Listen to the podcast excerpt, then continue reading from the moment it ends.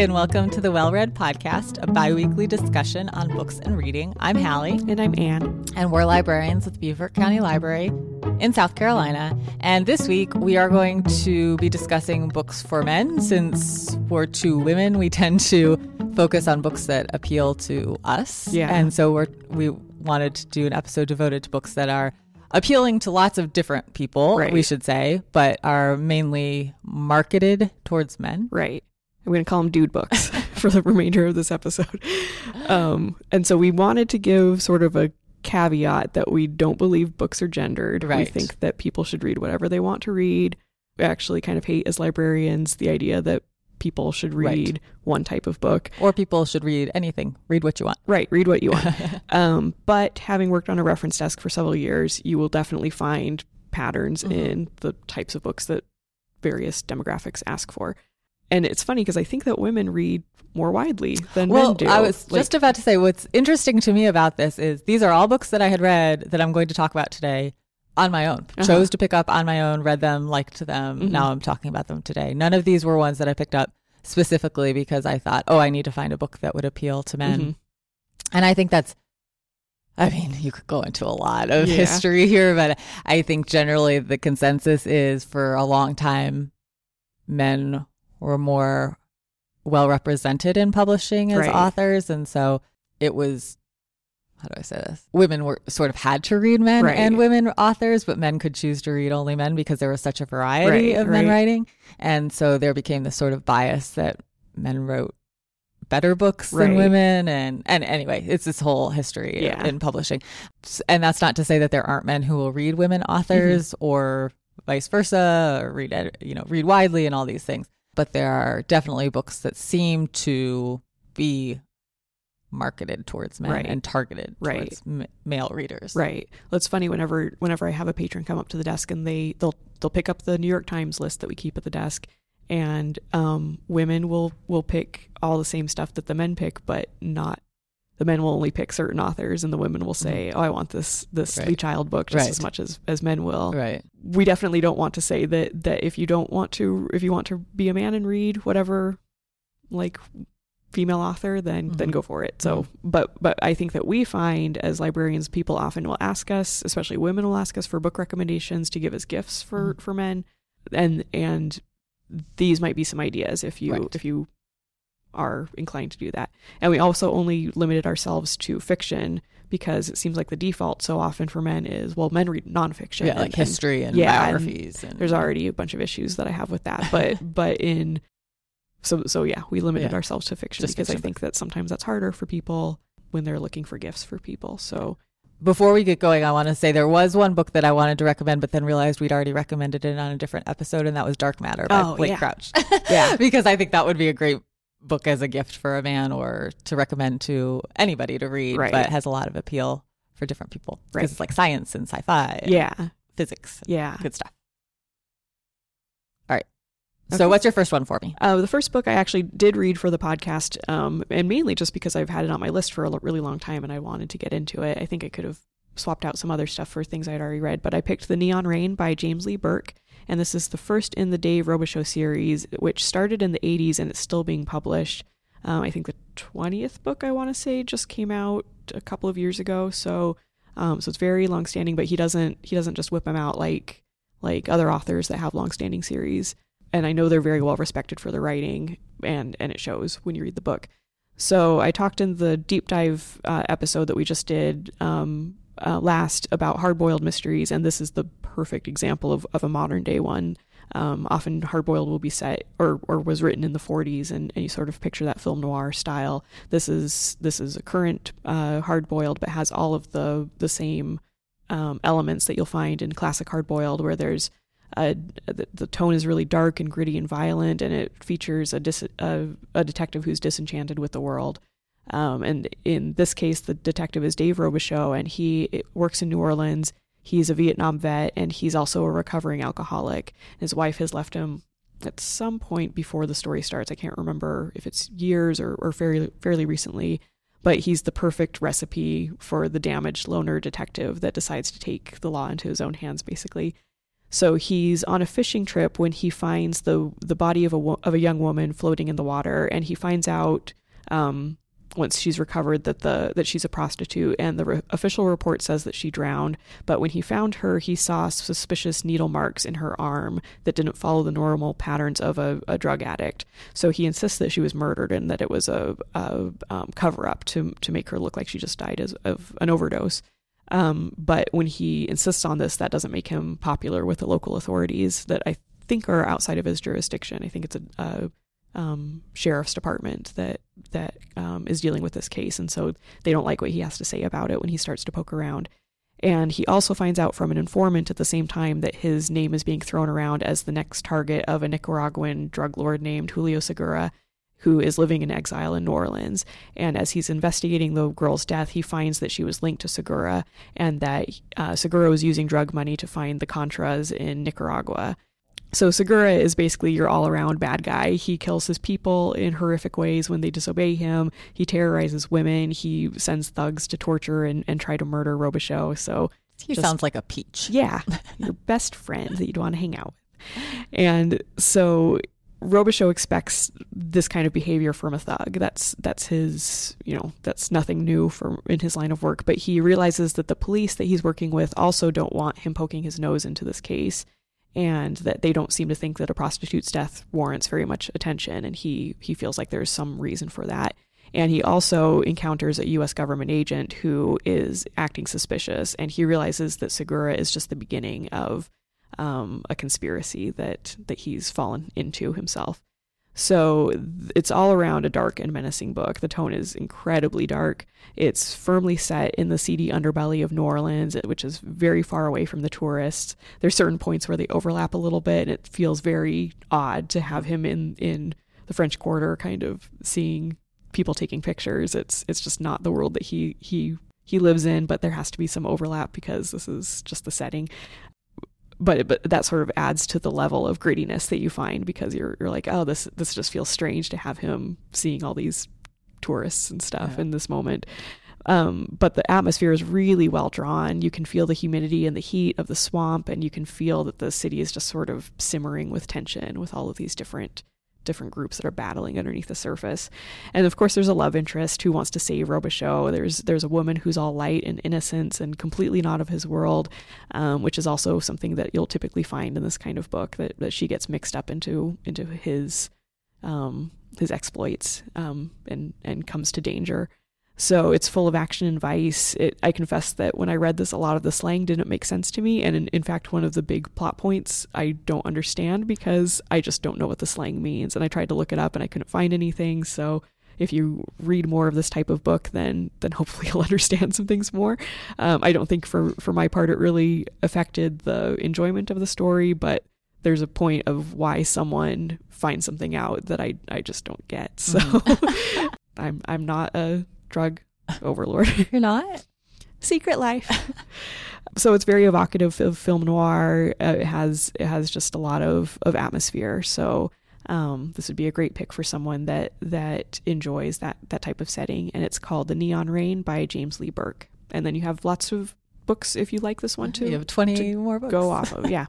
Does he write another series too? Um, I don't no, actually, I know he writes standalone books too. Oh, okay. So, but I'm not sure if there's another series. I'd have to look up hmm. that. This was the one that I know is is really really famous. But if there is a series, I'll link to it in the notes. No, I was just trying. I was just curious. All right, so my first one is Doc by Mary Doria Russell. This is my way of still getting a female author. I know that's Down part of the problem. The patriarchy. yeah. But no, I really do believe this will appeal to men. So it is. I can't really. I can't believe I haven't talked about this book before on the podcast because I really yeah. love this book. Yeah. It is about Doc Holliday. So it's a western, but it's sort of like when we talked about the deep dive for mysteries. It's like a literary mm-hmm. western. Mm-hmm. It's not like a pulp. Yeah, yeah. Western. Most everybody is familiar with the gunfight at OK Corral. I mean, just sort of the basics of there. that. Have you been? Yeah, okay, many times. It's a huge tourist trap. I, I bet. Very yeah. kind of disappointing in the end, yeah. but still, still. But a lot of people don't know about Wyatt Earp and Doc Holliday's lives before that big moment. Mm-hmm. Um, the gunfight's like four minutes long or something, isn't yeah, it? yeah, it's super fast. short. This is obviously it's titled Doc. It's mainly about Doc Holliday, and his name is John Henry Holliday. He grew up in Georgia, um, but after losing his mother to consumption, which he also gets, which is TB, right? Tuberculosis. So, yeah. yeah. Um, he moves to Dodge City, Kansas, in the hopes that the drier air will improve his health. And he trained to be a dentist, but his health prevents him from practicing that on a regular basis. And so by the time he and his lady companion end up in Dodge City, gambling has taken over basically as his professional career, although he does still dabble in dentistry, but it's not his primary he has to keep the doc. Right, he's still Doc. Once he's in Dodge City, he makes the acquaintance of Wyatt Earp and befriends his brother Morgan, and actually is the way it's represented here better friends with Morgan than with Wyatt Earp. Although what you mm-hmm. always hear about is Wyatt and Doc Holliday, right. which I think is interesting. Um, so the beauty of this story to me is that it brings the Old West and these characters to life, and they become fully three dimensional people, not just these mythic figures that mm-hmm. you hear about in the the lore of mm-hmm. the gunfight at the OK Corral. And I think it's really about these men defining who they are, figuring out what they want to be, what type type of people they want to be, and kind of this lawless old west mm-hmm. dusty town, you know, with gambling and guns and prostitutes and just you know all these all these staples of, of a western. Um, it's really really well written. I i just can't say enough good things about this book. I found it engrossing and interesting. I think it would appeal to a wide variety of people but i think that um, with the focus of this episode being books that would appeal to men i think it would there's a lot here for um, a history buff somebody who likes westerns somebody mm-hmm. who likes well written books, somebody who, you know, biography, biographical information. So she did a lot of research for it. And um, there is a follow up to this book called Epitaph, which is about oh, the gunfight yeah. at the OK Corral. Um, so if, if you like this one, you can always move on to mm-hmm. Epitaph afterwards. And if you're feeling, because it does end right before they mm-hmm. leave to go for the gunfight. So that is Doc by Mary Doria Russell. It's also hard to find books that are about male friendships. Mm-hmm. It doesn't come up nearly as often as female friendships, so that that can be a nice thing. Yeah. I had actually it was so funny because hopefully we'll do a western episode mm-hmm. because I had like now I guess we don't need to do a western episode, but I had like three or four different yeah. books that were all sort of literary westerns that I read yeah. and I thought this is not something I would consider myself to be right, right, right. interested in. But I mean, Lonesome Dove, I've talked about before. so much. I love this book. There was a book called The Sisters Brothers by Patrick DeWitt, I think is his name. Mm-hmm. Anyway, it's just funny to me. I think I stay away from it because I'm I'm from the West, and yeah. so it does it isn't romanticized There's, at all to me. So I go to Tombstone and I'm like, oh, this again. Because every time someone comes to visit, you you go. Yeah. I mean, Tombstone was pretty far away right. from where I grew up, but but you still yeah, and you, we have lots of friends in Europe that want to go to, to Tombstone. Right. Well, that makes just, sense it's you have to pay to see everything. Yeah. Let's just put it that way. yeah. Oh, and fair warning: if you read this book, you're definitely going to want to watch the movie Tombstone. Ooh, and you will be picturing Val Kilmer as Doc Holliday, or That's at least not a I bad do. thing. Yeah. What's your next one? My next book is The Good Lord Bird by James McBride, and this won the National Book Award in 2013. Um, James McBride has written lots of other books mm-hmm. and, and not historical fiction, so this was kind of um, felt a little outside of what I was used to from him, but it was it was a great book. So it's narrated by a 12 year old slave named Henry Shackelford, and the narration itself is really interesting because it's written in dialect, and that takes some getting used to, but it's really really well done, and it adds this sense of realism to the book that you wouldn't get otherwise, and kind of adds a lightness to the book um, because it's a 12 year old that's telling the story versus an adult that's that has a different perspective than than what um, a 12 year old would have. So Henry is a slave in 1850s Kansas, and he has a chance meeting with the fi- the famous abolitionist John Brown, who was also either from Kansas or, or lived in Kansas primarily, which I didn't realize until because you always think of Harper's Ferry, right. West Virginia, and and it's just interesting of people how people move around during that time. And so John Brown takes him in, but mistakes him for a girl because um, Henry has delicate features and wears a sackcloth kind of garment, like a smock sort of thing, um, when he finds him. And so, and he, he calls him Little Onion as his his his nickname for him. I'm gonna start calling my dog that. it's actually my nickname. Or I have a niece that I call Onion because her name is Alin, and she yeah. couldn't say it when she was a kid. So still, sorry, 24 year old Alin, you're still a little onion to me. So Henry decides to go along with the the mistake that he's a girl, um, just for his own safety, and he joins John John Brown's group of men as they're roaming the countryside, trying to enlist people um, and trying to gather funds for the abolitionist cause. But because Henry is thought to be a girl, he's often completely overlooked because as a black girl, he's pretty much the lowest rung on the social social totem pole. And so he's able to witness all kinds of events that he probably wouldn't have been able to otherwise just because he's invisible and people don't even notice that he's there. So he meets famous historical figures like Frederick Douglass and Harriet Tubman. And what I found really refreshing about this book is that they aren't treated with the kid gloves of, of history. They're real people with flaws and aren't always shown in the best light, which um, we we don't do mm-hmm. typically with with historical figures. So particularly those that were inv- involved in the abolitionist cause, that's just not how we, we talk about it. We know what happens to John Brown at the at the end of, of his life, and the book leads up to the fateful raid on Harper's Ferry, and it focuses on the maddening nature and the chaos of the cause that he that he was working toward, and he goes to really violent lengths to to uh, see his vision carried out. But he's he's just a fascinating character in this book, and and it's it's just more much more enlightening, I mm-hmm. think, than than what you would get from from reading a biography, um, or or just just the legend that we have in our heads of him. Um, I found it really moving at the end. It was it just was not it didn't go in places that I expected it to. So um, it's kind of a literary adventure novel in certain ways. Um, there's there's sort of this action that's happening and there's comedy and it just has a lot of range and so it would appeal to a lot of different types of, of people sort of like with doc mm-hmm. there's there's history and there's this well written story and there's this um, there's there's action in in the fight at the end. There's there's just all kinds of things that can can grab someone for this book. And so the title again is The Good Lord Bird by James McBride, and I I really loved it. It's great. I have to read that. That's been on my list since it came oh, out. Oh yeah, I think you'd really like it. I think I would.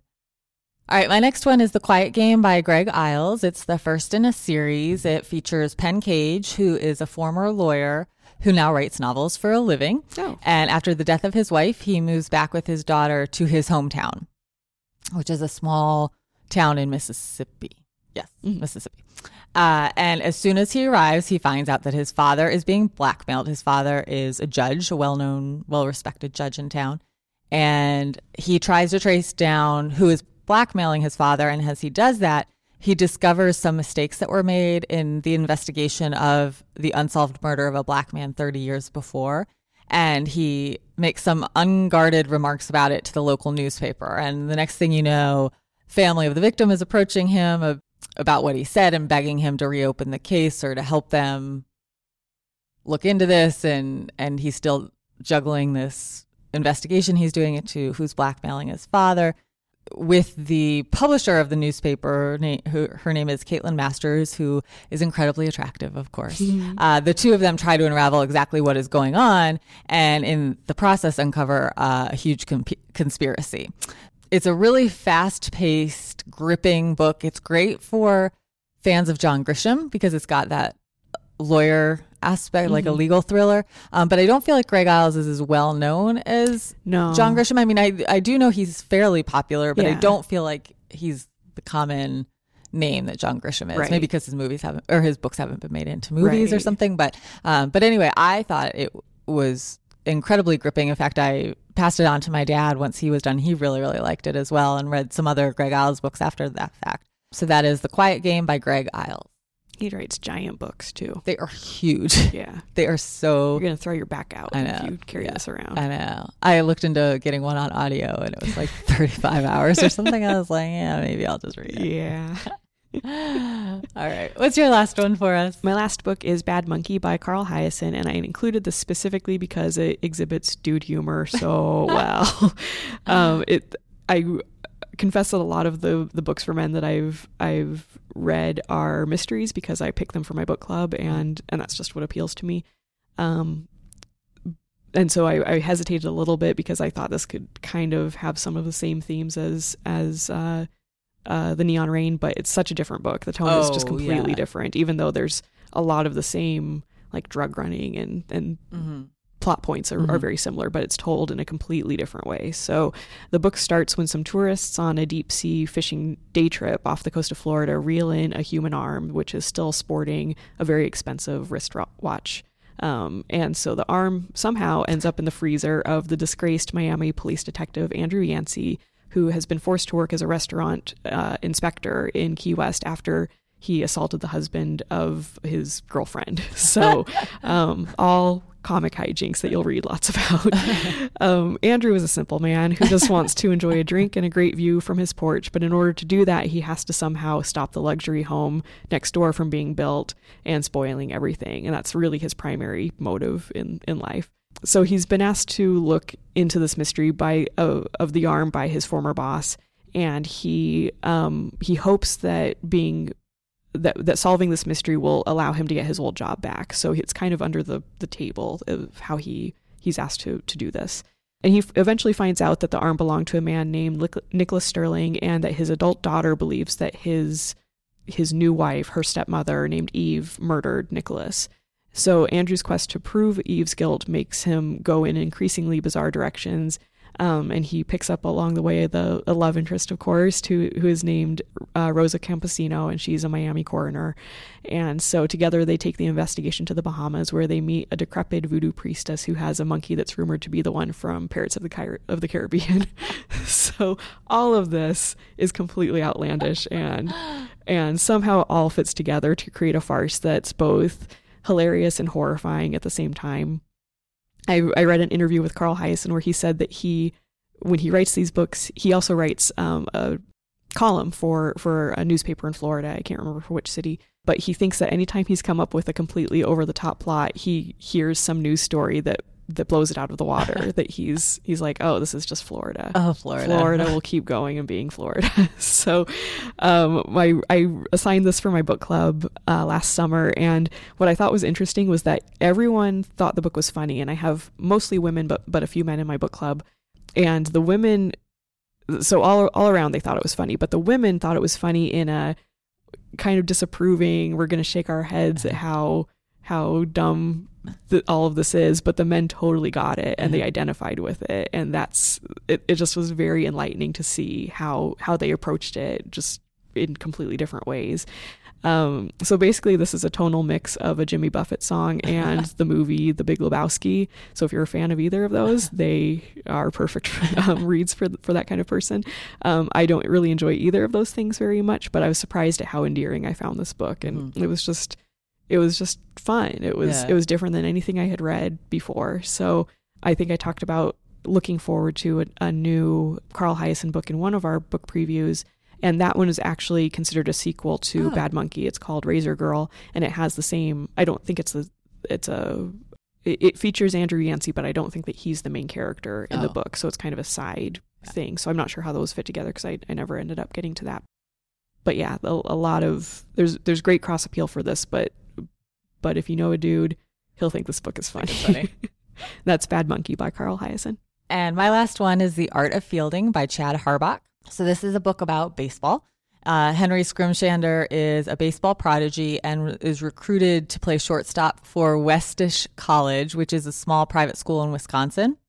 And they have an okay baseball team, but actually, it's actually somebody else on the team that sees him and he's like this phenomenal shortstop. And so he convinces him to come and play for their baseball team. And he is, he like, I don't know much about baseball, but he's like uh, getting closer and closer to breaking a, his baseball idol, but it's a well known record of like the most games played with no errors. Oh, okay. Um, and as he's doing this, the team is getting better and better and getting closer and closer go- to going to the national championship. But something that came very naturally to him starts causing him to second guess himself and mentally fall apart. He at one point throws the ball and it goes way off where he's intending it to go and mm-hmm. it ends up hitting one of his teammates and that just causes it to snowball into this whole mental breakdown for him. Like he starts not being able to play very well and it's this whole story of him falling apart. Yeah. And his potential just going out the window. Um, you also get the story of other people in the college. You get uh, other people on his baseball team, including his roommate, who is this amazing character who's just sort of like very gr- graceful and like loves literature, like loves learning. Like he doesn't seem Mhm. like a typical baseball player, but he's Mhm. actually very good at baseball, very cosmopolitan. And so it's opening up Henry. He's lived in this small town and, and before then. So he opens him up to the wider world. And then the college president has a role and the college president's daughter has come back to live with him and she plays a role. And then there's Mike Schwartz, who's the baseball player that originally discovered Henry, who is not sure what's going to happen to him after college. So you have all these different characters, like almost like a coming of age story for mm-hmm. all of them, but it's also combined with the story of the baseball team and whether or not they're going to make it to the national championship at the same time that Henry is totally falling apart because Yeah. he was what they were relying on to help them get to this national championship. This one, it came out, I think it came out in like 2011, maybe. Um, it was like, it was a best of the year book on a lot of different lists. I think it won awards and um, it's very well written, but it's also just like a good sports story. Yeah. Uh, so I think it would have a lot of appeal to people who like sports and but also like literary fiction. Right. So that's The Art of Fielding by Chad Harbach. It's kind of interesting too when you find a lot of a lot of male protagonists are are middle aged men Mhm. or or older. Mhm. It's not super often that you Mhm. find books that have like a college age Yeah. guy. That's it's just or usually it's told involving women. Right, So right, it's yeah. just different. So yeah, it was cool. it was I, I really enjoyed it, but it, and it was different from what I usually read. Yeah. All right, so we will be right back with what we're reading this week.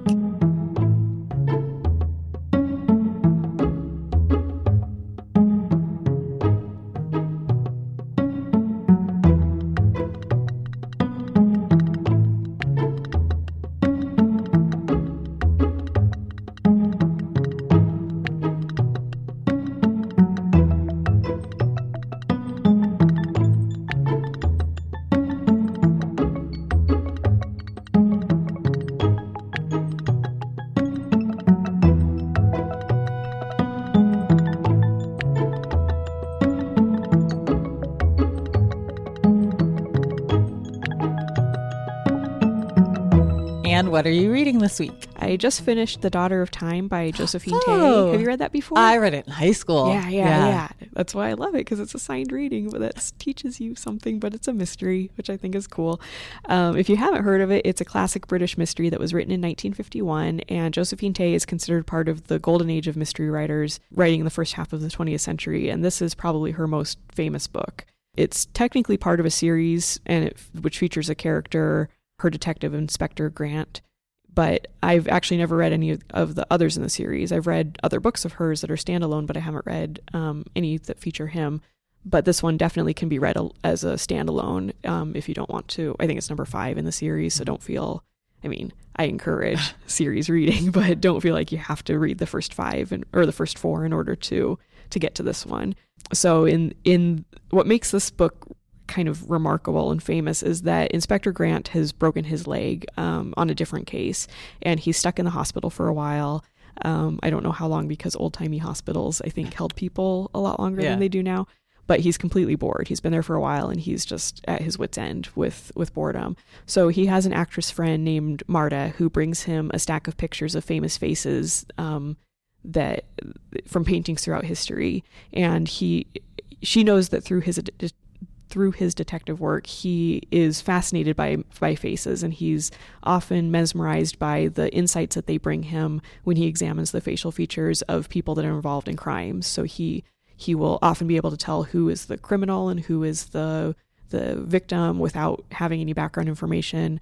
Um, he's he's been known to just pinpoint who who the in, in a lineup who the the criminal is just by their face and and sort of can can articulate why that is but it but it's more intuitive than than anything else. So as he's going through these pictures he's struck by the face of a person in late medieval clothes and he thinks that it must be the face of a, a respected judge or magistrate but he he realizes that he finds sensitivity and sadness and wisdom in this face.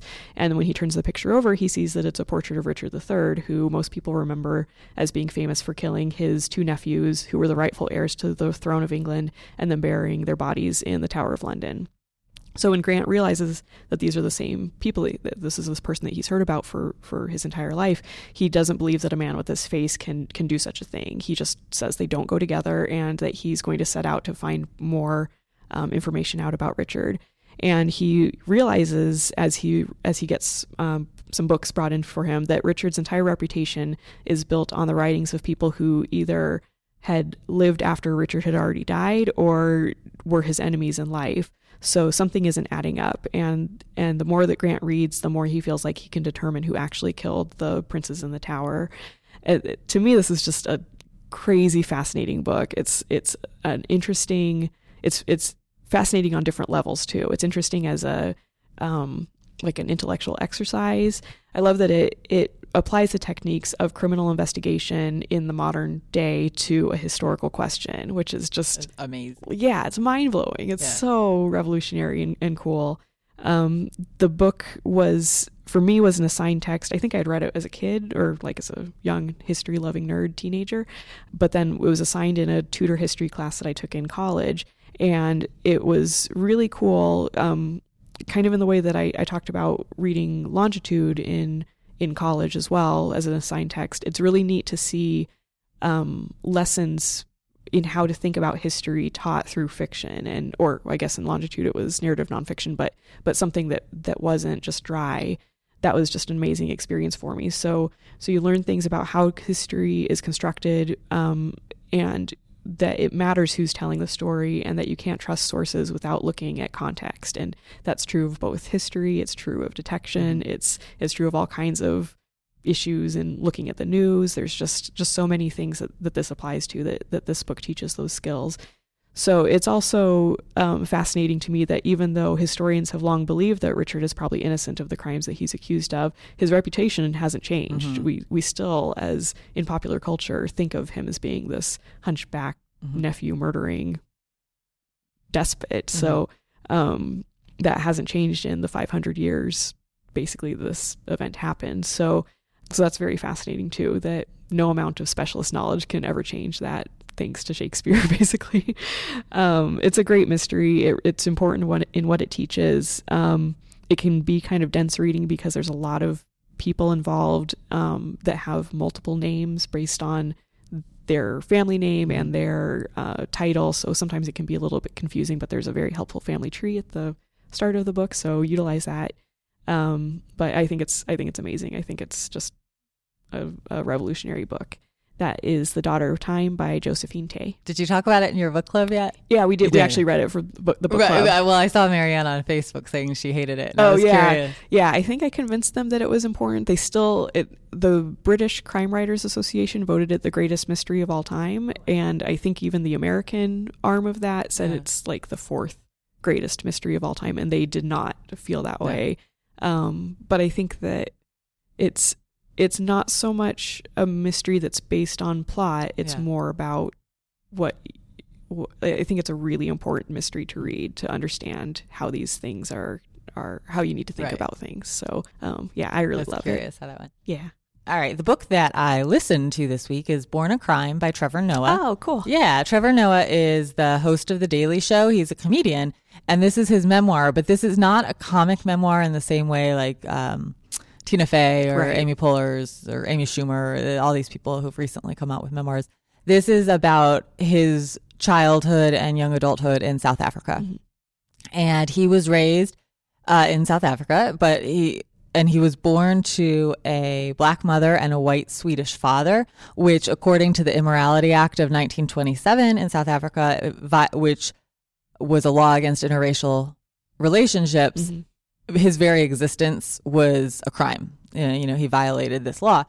He basically grew up with a single mom. He had his dad was in his life, Mhm. but not a huge presence in his life. But they had a relationship. It's not like his father abandoned them. Mhm. So his mother is this very strong figure in his life. She believes in education and morality and independence, and so she she ingrains all of these values in him. But he is living during a time that when he's first born, apartheid is still in existence in South Right. Africa, and then it's abolished. I think when he's about six or so, and then democracy comes when he's maybe about ten.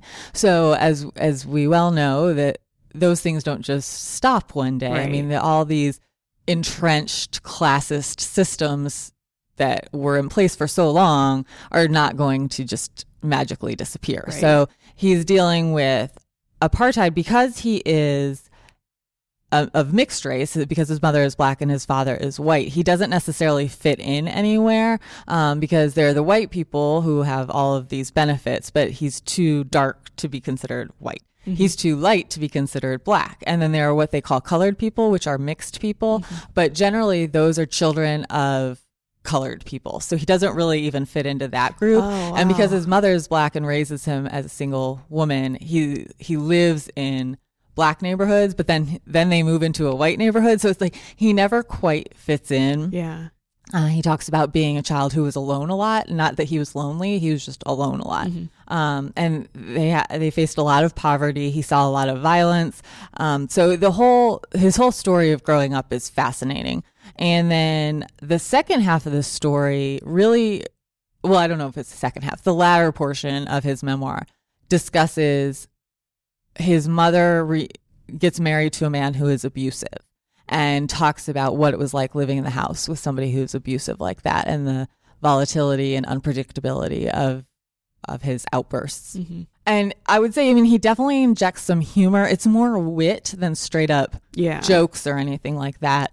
But this is a serious story about what it was like for him growing up in this in this country with this system that's completely appalling. hmm Um, and I listened to the audiobook, which I highly recommend. I think that if I had read this on paper, if we're going to go by Goodreads, like it would be a solid four star book. Yeah. But the audiobook really elevates it because he's telling his own story, which I always find incredibly valuable to hear somebody telling their own story. And it's, it's more touching and it just feel, it resonates Mhm. more he has me. such a beautiful voice. Such a beautiful voice to listen to.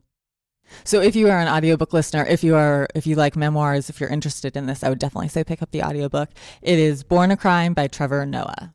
Okay, so Anne, let's go back and list off everything we talked about today. Okay, so I talked about The Neon Rain by James Lee Burke, The Good Lord Bird by James McBride, Bad Monkey by Carl Hiaasen, and what I read this week was The Daughter of Time by Josephine Tey. And I talked about Doc by Mary Doria Russell, The Quiet Game by Greg Iles, The Art of Fielding by Chad Harbach, and what I listened to this week was Born a Crime by Trevor Noah. Uh, if you'd like to get in touch with us to give us feedback or suggestion on a topic you'd like us to discuss, you can email us at wellreadpod at gmail.com. You can find us on our Facebook page or on Twitter at wellreadpodcast. Please rate and review us on iTunes or your other podcast provider of choice.